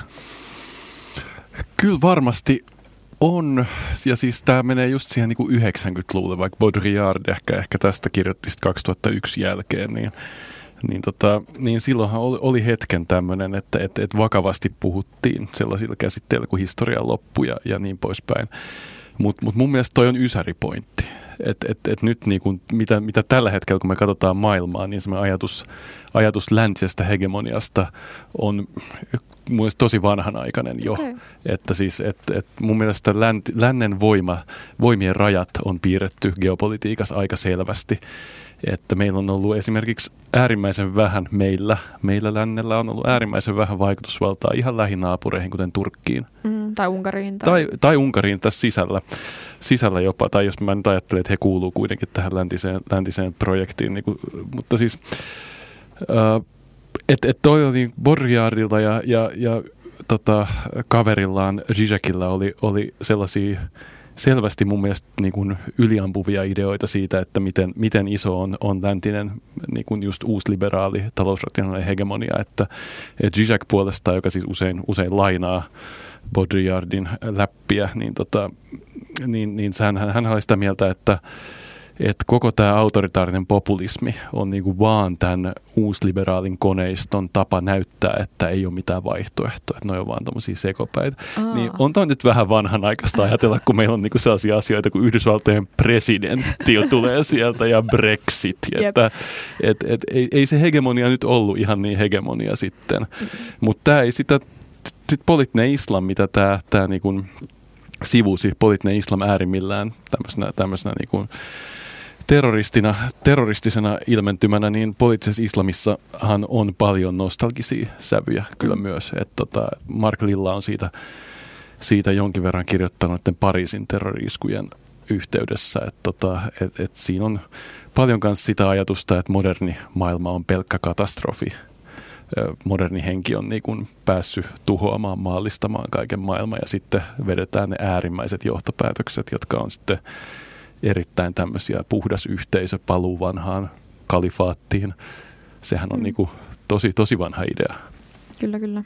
Ja ei ehkä lopulta sitten myöskään, tai siis tietysti niin kuin ääriliikkeet ja esimerkiksi väkivaltaiset ääriliikkeet erikseen, mutta tämmöinen niin kuin samanlainen, samantyyppinen ajatus siitä. Musta tuntuu, että ihan jokaisella aatesuunnalla ja jokaisella ajattelijalla ja poliitikolla on jotenkin semmoinen retoriikka, että kun ennen oli niin kuin paremmin. Ja tämä on ehkä just tämän niin kuin ihan perus perusmateriaalia ja nostalgian käyttämistä politiikassa, mutta jotenkin se on vaan musta jollain tavalla hauskaa, koska mä tunnistan sen myös tietysti itsessäni, että, että niin kuin, kun tämä nykymaailma, kun on niin hirveästi kaikkea ja kun on niin paljon ja niin kuin, ei, ei, ei, mulla, et, ei, ei sinänsä mitkään niin kuin, niin kuin arvojen muutokset sellaiset, että pidän itseäni varsin liberaalina ihmisenä, ei sen puoleen, mutta sitten jotenkin se, että että kuitenkin on joku semmoinen ajatus, että onko tämä nyt, että kun tämä maailma, ei tämä nyt kuitenkaan vaikuta toimivan kauhean hyvin, kun me on niin kuin ikään kuin koko ajan kriisissä, mm. niin että olisiko mm. mahdollisuus, että jossain muualla olisi se, niin sitten on helppo ikään kuin katsoa sinne historiaan, mutta sitten niin mm. historia tietysti katsotaan vähän valikoivasti ja lopputuloksena on tämä niin, ja sä voit katsoa historian itsetietoisesti. Mm. Et, et ajatellen, että tässä mä etsin historian hetteiköstä jotain ja mä en ole niin palauttamassa jotain niin kulta-aikaa takaisin. Että et mun mielestä jos tuossa vaiheessa sulla on tämä nostalginen tunne, niin siinä on tosi tärkeää se, että et, et muistaa, että se ei tarkoita sitä, että sä oot fanaatikko tai, mm. tai että sä oot autoritaarinen ajattelija, vaan, vaan että sä voit se ei tarkoita sitä, että sul kytkeytyy vivusta niin kuin sun järki pois päältä, mm, mm. vaan päinvastoin se voi olla ihan tärkeä semmoinen inspiraatio ajattelulle. Ja, ja mun mielestä se myös vaan kertoo siitä, että sulla on tunteet. Tai että mm. se on mm. mun mielestä jotenkin ihana asia. Että mä oon itse tosi niin kuin, tunteellinen ja nostalginen ihminen just tälle jouluaikaan. Mm. Mä menen jonnekin niin kuin, ti- tiimari ei enää ole. Sekin on hirveä katastrofi. Tiger. ei, ei Tigeriin, hyvin kamala.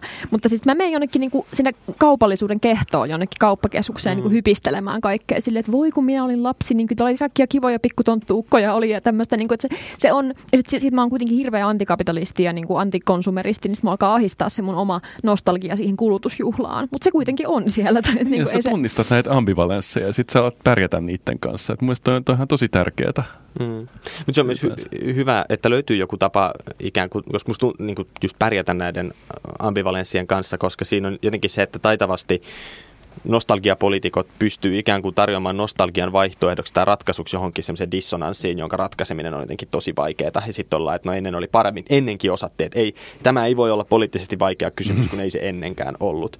Mutta mulla tulee jotenkin tästä ehkä me, meidän niin kuin ikäpolvelle tai tälle niin kuin, että nostalgiakin varmaan jonkinlainen sukupolvikysymys, mutta kun mä huomasin tämän Norris ja Englehartin ajatus tästä autoritaarista refleksistä sellaisen kulttuurisen vuoroveden jälkeen tapahtuvana ilmiönä, niin mä tunnistin jossain, no sitten seuraavassa kappaleessa tapahtuu se, että, että samat tieteilijät sitten kertovat, että et, et nyt heidän mielestään eletään niin kuin murrosvaihetta, jossa tämä mm. refleksi on onnistunut pysäyttämään sen liberaalin kehityksen, joka on kuitenkin jatkunut paikottaisista takaiskuista ja niin kuin, että on Yhdysvalloissakin republikaanipresidenttejä ja sitten taas on demokraatteja, mutta kuitenkin on joku pitkä linja, että se liberalisoituminen on tapahtunut. Kyllä. Nyt se on ikään kuin pysähtynyt ja se nähdään semmoisissa niin kuin, äh, ikään kuin, että ruvetaan ottaa takapakkia aborttikysymyksessä tai jossain muussa, jotka on ollut ikään kuin sellaisia sitä liberaalin, liberaalin projektin niin kuin ydinrakennuspalikoita.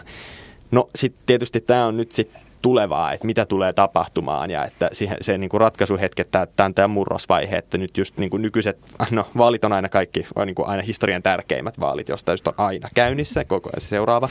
Mutta siis musta tässä on ehkä semmoinen, mikä voi olla, että, ja mä ehkä kysyn tätä, että käykö nyt niin, että jos tämä autoritaarinen refleksi on tosi vahva, niin syntyy ikään kuin se vuorovesi toiseen suuntaan ja meillä jää esimerkiksi jotain koulutettuja ikäluokkia tai tämmöisiä, jotka jää sitten sinne niin kuin sen vuoroveden jäljiltä ja he on ikään kuin alttiita näille neljälle samalle muutosvoimalle tai tavalle suhtautua, että et syntyy vaikka hiljaisuuksia tai sitten syntyy vaikka autoritäärinen refleksi.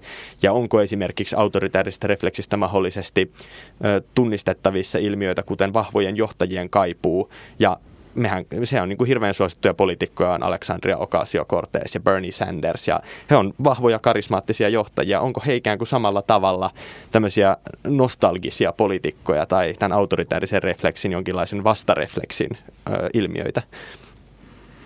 Kyllä. Ei kun toi oli, vaan, toi oli hyvä, hyvä mun mielestä ajatus. Mä oon itse kanssa vähän niin kuin ollut viime aikoina ehkä, ehkä jopa entistä niin kuin pessimistisempi just, just sen suhteen, että, että onko, että kun jossain, jossain vaiheessa tuossa ehdin ajatella, että, että ehkä Trump oli kuitenkin yhden kauden ilmiö, mutta nyt niin kuin Yhdysvaltoja seuraa, seuraamalla, niin alkaa tuntua, että ehkä, ehkä Biden oli kuitenkin, Bidenin kausi on semmoinen niin kuin marginaaliin jäävä, jäävä asia ja itse asiassa tämä niin kuin NS Trumpilaisuus jossain, jossain muodossa on, on saanut sen republikaanipuolueen niin vahvasti haltuunsa, ja, tota, ja pystyy kiihottamaan tarpeeksi sitä, tota, sitä omaa, omaa tota, ydinporukkaansa ja saamaan sitten sit myös tarpeeksi muuta kannatusta, että, että se, tota, että se jyrää, jyrää ja tota, pystyy, pysäyttää kulttuurisen vuoroveden ja jopa kääntää sitä. Mielestäni abortti on, on hyvä, hyvä esimerkki siitä, koska se on niin konkreettinen. Että sehän on ollut just, niin kuin, se on just viime vuosisadan niin kuin, niin kuin liberalisoitumiseen, niin kuin, se, on, se on just siellä ytimessä, että, että, että se niin kuin näyttää, näyttää niin kuin, että missä mennään. Ja tota, äh, niin, että sitten, että, että mikä on sitten se, minkälainen on se liberaali vastareaktio sit siihen ja, tota, ja, ja keitä se nostaa seuraavia aaltoja harjalle on ihan tämmöisiä ydinkysymyksiä yhdysvaltalaisessa politiikassa, musta tuntuu. Jep, ja sitten yleisemminkin, niin kuin, jos miettii näitä liberaalin moninapaisen maailman kriisejä, joita meillä nyt on käsillä, niin kuin vaikka pandemia tai ilmastokriisi, että kun kaikki ö, on niin jatkuvasti virtaavaa ja vuorovaikuttavaa, niin tämmöiset pandemiat pääsee leviämään ihan niin kuin, järkyttävällä tahdilla ja ei näytä, näytä niin kuin pääsevän yli siitä, niin yllättäen se joku sellainen kotiseutuun käpertyminen ja joku pienyhteisöön palaaminen saattaakin olla myös niin kuin vasemmiston ja sen aikaisemman jotenkin globaalin ö, kosmopoliitin agendalla, että eipä enää lennelläkään niin paljon tai eipä enää jotenkin... Mm, niin. niin, että säilytetään jonkinlainen tota, liberaali unelma sitten jossain niin kuin pienissä enklaaveissa. Mm. Ihan ja, mahdollista. Jep, ja kun se tuntuu myös tapahtuvan, tai että Suomessakin on semmoinen kuin omavaraopisto, missä, minne niin kuin mun sellaiset tosi kaupunkilais vasemmisto intellektuelli tuttavat on mennyt niin kuin opiskelemaan maanviljelystä ja jotenkin puiden vuolemista ja siis ihan kaikkea sellaista. Tota mun on hankala hyväksyä helsinkiläistä. ja, jep, ja sit jotenkin... Niin, on tosi suvaitsevainen muuten kyllä. että tavallaan, että se tulee niinku uudesta, joku semmoinen sua kuokka ja Jussi ei yhtäkkiä olekaan siellä jossain syvällä konservatiivi oikealla, vaan se voi olla siinä, että meillä on lähiruoka ja meillä on jotenkin lähipiiriyhteisö pieni joku. Niin ja se on ehkä semmoinen, mikä nyt niin kuin, tässä kaikkien ajankohtaisemmassa politiikassa tuntuu, että me niin kuin, kerran viikossa on joku kohu siitä, että vihreä ja keskusta riitelee keskenään ja eivät löydä mitään. Mutta sitten toisaalta taas semmoisessa mm, niin kuin vihreässä nostalgiassa on hyvin paljon kyse tämmöisestä, niin kuin me muutetaan sinne maalle ja omavaraisuus ja pienet yhteisöt ja että et ikään kuin se on niin kuin paluu jotenkin parempaa. Ja tämä on ehkä semmoinen, mistä tyypillisesti esimerkiksi vihreitä puolueita jotenkin haukutaan, että he ovat unohtaneet juurensa, koska mm. mm. ennen oli kunnollista, kun oli, no Linkola nyt lähti sieltä lentelemään aika nopeasti, mutta että, että joka tapauksessa ajatellaan, että siellä on ollut tämmöinen positio. Ja sitten jotkut kaipaa kyllä sitä ja siinä on varmasti semmoinen polttoaine, jota joku vielä ymmärtää ehkä käyttää. Ehkä sitä käytettiin mun nähdäkseni niin kuin viime kuntavaaleissa Helsingissä ikään kuin käytiin tämmöiset lähimetsävaalit mm. aika vahvasti. Ja siinä oli jonkun verran mukana musta ehkä semmoista tietynlaista nostalgiapolitiikkaa, että, että minkä takia pitää rakentaa taloja, tai että eikö meillä ole jo tarpeeksi taloja. Ennen tehtiin talotkin paremmin ja parempiin paikkoihin, vaikka tietysti vaikka ne nykyään niin kauniina ja pidettyinä pidetyt 60-luvun lähiöt on aika väliä rakentamista niin kuin mm. entisille metsäalueille, että se on vähän semmoinen, että tietysti, että mä en tiedä onko sitten, tai no Helsingin metroakin vastustettiin joskus sen takia, että kun se on niin hirveän kallis ja epäkätevä tapa liikkua, että mä uskon, että kukaan enää nykyään ajattelee. Espoo metroa vastustettu niin. aika, aika paljon tässä näin. Joo, kyllä se on Linkolaa laajempi ilmiö. Varmasti toi just toi, toi paluu semmoiseen vihreeseen, syvävihreeseen yhteisölliseen maaseutuelämään. Että sehän, sehän kuulostaa osin vähän niin kuin melkein tämmöiseltä niin kuin SMPn vanhalta tämmöiseltä pien, pienviljely, omavarainen talonpoika retoriikalta, vaikka se poliittisesti tulee, tulee muualta. Mä muistan siis omina opiskeluaikoina, jotka jotka sijo, sijoittui osin 90-luvun puolelle, niin, niin se, oli, se oli hyvin, mä opiskelin siis ympäristötieteitä Viikissä jonkin aikaa ja se, se sijoittui aika paljon se keskustelu oli, oli semmoista, että, tota, että, että unelmoitiin tota, e, ekoyhteisöstä maaseudulla.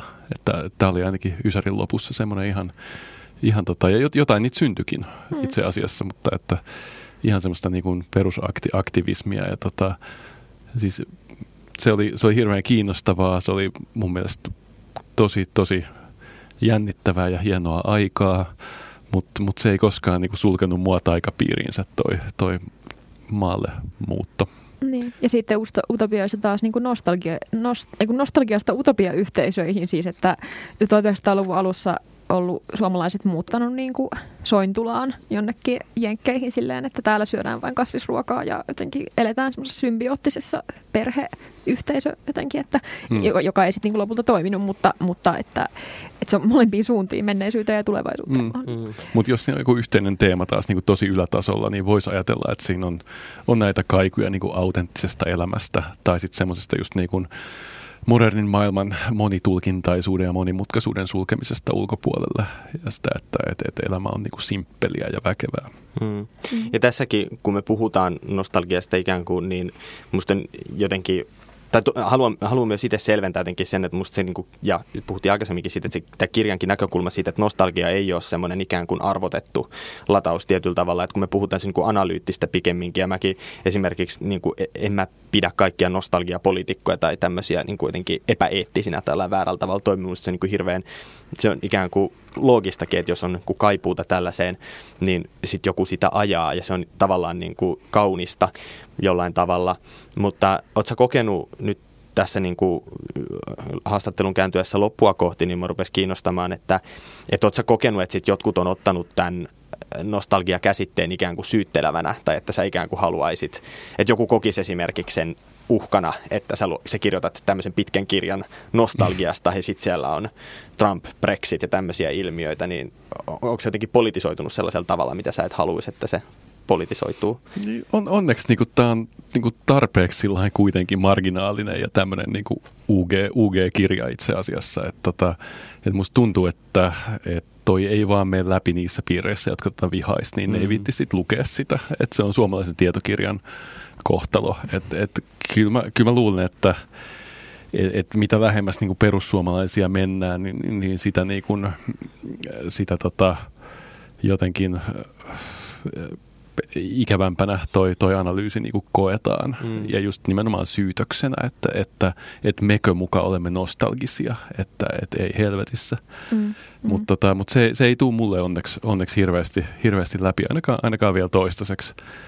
Et, äh, mielestäni oli kiinnostavaa. Mä olin siis tuossa kulttuurikoktail-ohjelmassa ton kirjan julkaisuaikoihin, olisiko ollut lokakuussa. Ja siellä oli toinen vieras, vieras oli tämä teatteriohjaaja Lauri Maijala Komteatterista, joka on niin kuin, tosi kiitollinen semmoinen kanssa, kanssavieras, koska hän on aivan erinomainen puhuja. Ja mun mielestä oli, oli hauskaa, että hän niin kuin vasemmistolaisesta lähtökohdasta sanoi, sanoi hirveän selkeästi, että totta kai mä käytän nostalgiaa, että et, et todellakin käytän. Ja että et mulla on tosi tärkeää se, että et mä laitan jonkun vanha viitteen johonkin Pelle Hermanniin tai johonkin vanhaan sukupolvikokemukseen, jolla mä saan niin kuin jengin yhteen, että tuli ne mistä tahansa lähtökohtista, niin ne, ne tunnistaa sen. Ja, ja että hän tavallaan, niin kuin, hänellä oli tosi selkeä semmoinen, mitä voisi vois ajatella niin kuin vähän, vähän banaalina tai jopa niin kuin populistisena hmm.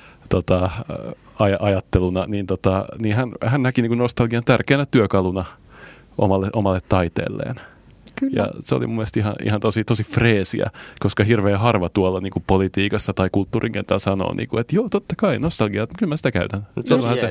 Joo, jep, jep, ei tässä mitään. Keinovalikoimassa, mm. kyllä. Joo. Se on ihan, mun mielestä, kun mä oon niin, niin kyllästynyt siihen puheeseen myös, että koko ajan täytyy luoda uutta ja jotenkin löytää joku aivan ennennäkemätön.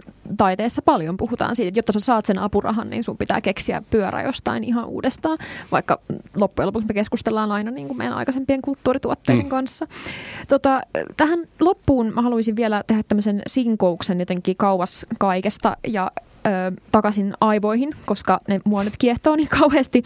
Niin ö, mä oon lukenut filosofi Catherine Malaboon tämmöistä esseetä, mitä on tehtävä aivoillemme, joka on alun perin julkaistu 2004 ja vasta nyt ihan ö, tutkijaliitolta äskettäin suomennettu tämmöinen kirja. Niin tota, hän siellä mun mielestä kiehtovasti kapitalismin ja ajattelun suhdetta perkaa. Eli että kapitalismia vastaan ei voida taistella hänen mukaansa jollain uudella tota, hatusta vedetyllä utooppisella niin kuin, teorialla, talousteorialla tai jollain yhteiskuntajärjestelmällä, joka ei pohjaa niin kuin materiaalisiin lähtökohtiin, koska hän, hänen mukaansa kapitalismi, kapitalismilla ei ole henkeä, ei ole niin kuin sellaista ö, ytimellistä arvoa kapitalismin sisällä, vaan sen ainoa logiikka on se, että se tuottaa lisäarvoa materiaalle niin kuin työn kautta, niin kuin jo, niin kuin jo Marx tiesi.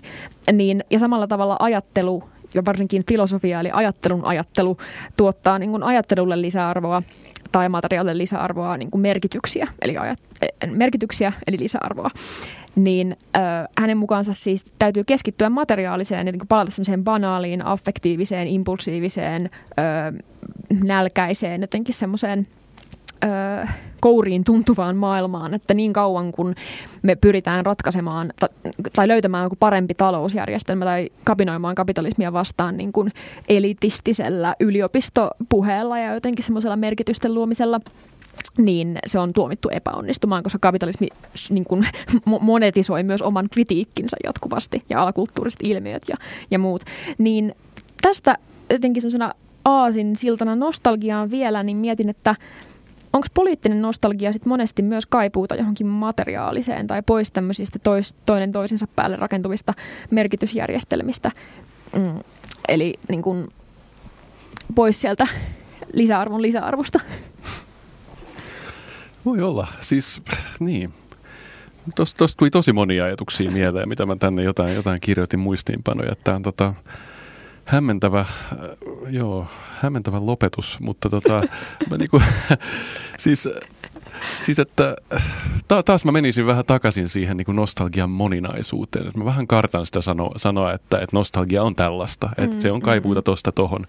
Että toi voisi olla, toi on niin kuin yksi, yksi niin kuin mun mielestä ihan tunnistettava, jonka sä pystyisit niin kuin parissa pari, paragraafissa niin kuin aika hyvin perustelemaan, että että että se on tavallaan niin kuin pois, sä et sano vieraantumisesta, mutta just tämmöisestä niin kuin merkitystä merkityksen päälle kehityksestä takas materiaan ehkä, mutta voi se olla sitten, kyllä mä niin näen, että se voi olla kaipuuta myös johonkin ideologiaan. Ja, mm. ja sitten tämä ehkä, siis lukematta tätä esseitä, niin tämähän saattaa olla osa tämän, tämän tyyppistä niin kuin vasemmistolaista teoriaa, jossa just mietitään vähän sitä, että että mitä tehdä vallankumouksen niin kuin mahdollisuuden tavallaan hapertuessa, että miten, miten me määritellään vallan, vallankumous ja mistä se oikein tulee, Jep. kun se ei tule ihan suoraan nyt sillä niin kuin vanhalla joukkovoimalla ja, ja, ja tämmöisellä niin kuin työväenliikkeellä. Et, et sinällään toi keskustelu on mun mielestä tosi, tosi kiinnostavaa, mutta et keskittyykö sitten vaan kuinka paljon materiaan ja, ja tota, niin, missä määrin craftsmanshipiin tai johonkin tämmöiseen.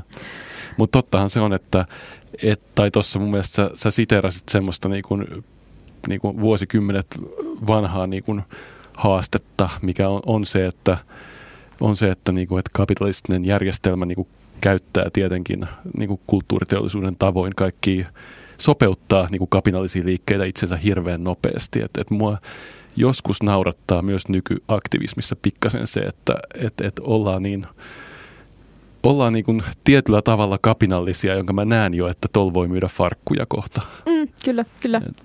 Ja tehdään julisteita ja niillä on niin kuin viestintäosastot ja muuta, mm. kyllä. Ö, joo, on hämmentävä lopetus, mutta, mutta vedän yhteen ehkä sillä tavalla, että vähän niin kuin aivot ovat plastiset ja niin kuin maho- niillä on mahdollisuus sekä sopeutua vaikutteisiin että ö, aiheuttaa vaikutteita ulkopuolelleen, niin samalla tavalla ö, kapitalismi ja nostalgia ja markkinat ja kulttuuri, niin kun, ne on valtavia varastoja siis ideoille ja jotenkin semmoisia hautomoita, että siellä ne kuplii ja muuttuu ja sitten ne voi niin kuin, hyökätä tai ne voi väistyä tai muuta, mutta et, et, niin kuin, nostalgiakin on samanlainen voima siinä mielessä, että, että se kypsyy ja kypsyttelee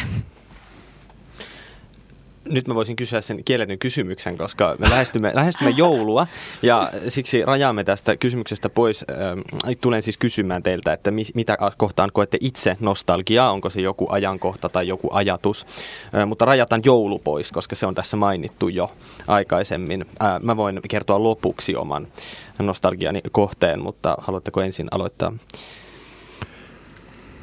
Hirveän montaa eri asiaa kohtaan. Siis mä oon tosi nostalginen ihminen, musta tuntuu, koska jotenkin lapsuus on semmoinen, mistä mä jotenkin inspiroidun vaikka taiteen tekemisessä niin jatkuvasti uudestaan, että se on jotenkin niin kuin semmoinen.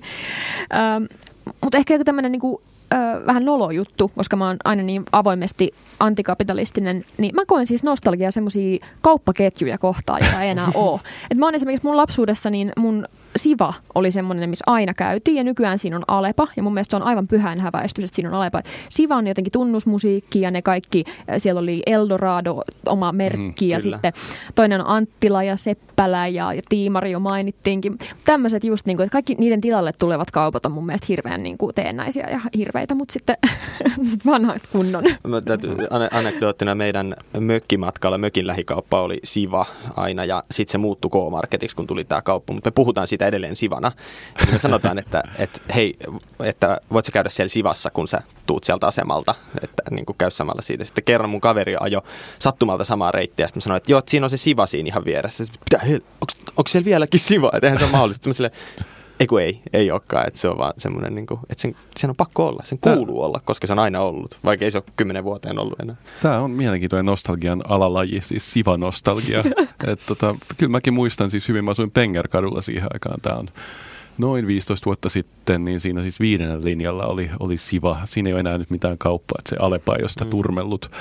Mutta se oli semmoinen pieni siva ja siis se oli se jännittävästä kutsuttiin neuvostosivaksi yleisesti, että se ei ollut puukkosiva, mikä on siis sieltä, ta, sieltä Hesarin lähempänä.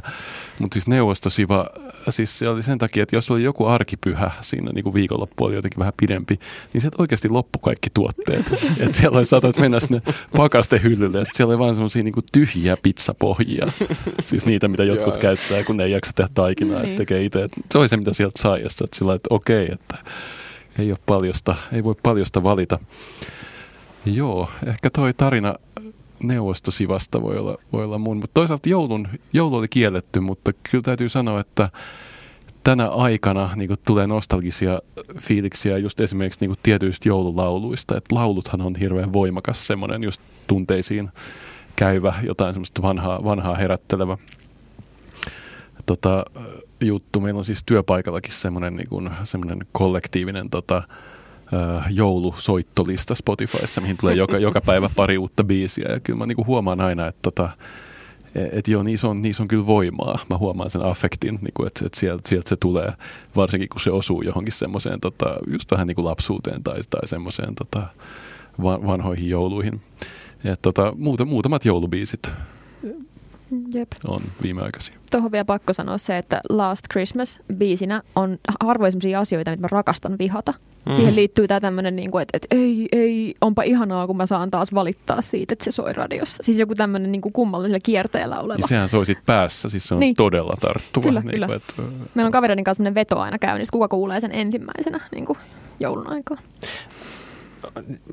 oman nostalgian ko- kohteen, niin niitä on, ehkä mä mietin, mietin kaksi ja hassua on se, että kumpaakaan en ole elänyt, mutta mä koen jotenkin hirveän vahvana semmoisen suomalaisen modernismin ja kaupungistumisen niin kuin nostalgisena ajatuksena, vaikkakaan mulla ei ole siitä mitään kokemusta eikä mitään hahmotusta, että onko tämä mitenkään totta, mitä mä ajattelen, mutta toisaalta mä että sen ei myöskään välttämättä tarvitse olla totta, mutta jotenkin se semmoinen ikään kuin sotien jälkeisen kasvun ja sellaisen identiteettiprojektin aika, että me rakennamme nyt pohjoismaista hyvinvointivaltiota, mm niin joku, joku kutsuu mua hirveän vahvasti siihen, että on niin kuin tämmöinen, ja sitten se semmoinen, että, että kun muutetaan maalta kaupunkiin ja lähdetään, niin kuin, että isot liikkeet tapahtuu ja sitten on jotain ihan uutta edessä. Mä kaipaisin tätä, että on ihan uutta. Olisi, tämä olisi niin kuin semmoinen oman nostalgiani kohde. Sä oot kyllä vanha sielu. Mutta toi on, noin nostalgia toimii. Toihan on, on voimakas tuommoinen viime vuosisadan mm. iso kertomus. Ja tota, kyllä ymmärrän sen, että se säteilee vielä tänne meidän aikoihin. Kyllä ja sitten tietysti se liittyy myös o- oma perhetausta, että kun on niin kuin, niin. Niin kuin, tota, is- isovanhemmat muuttaneet Helsinkiin ja sitten ovat perustaneet niin kuin uuden, tai ei nyt uutta elämää, mutta perheen ja näin. Ja sitten mä huomaan sisustavani oman asuntoni ihan niin kuin oman mummolani. Että tavallaan tämä voi olla niin kuin semmoista ää, alitajuista vaikutusta siinäkin mielessä. Jep. Mutta olipa antoisa keskustelu ja olen vilpittömästi, tota, tätä tulen nostalgisesti vielä muistelemaan joskus. että kiitos tosi paljon, että pääsit. Kiitos paljon haastattelusta, oli kiva. Antto Vihman uusi teos Nostalgia, teoria ja käytäntö on nyt luettavissa. Sen on kustantanut Teos kustantamo ja se on ilmeisesti tulossa myös äänikirjana 17. päivä joulukuuta, eli ihan tuota pikaa. Jee, pääsee kuuntelemaan. Tämä oli tämänkertainen sanavalta ja kiitos Vilppu Rantanen. Kiitos. Minä olen Maija Alander ja ensi viikkoon. Muista jakaa, tykätä, kommentoida ja kertoa kaverille. Moikka! Valveilla Studio.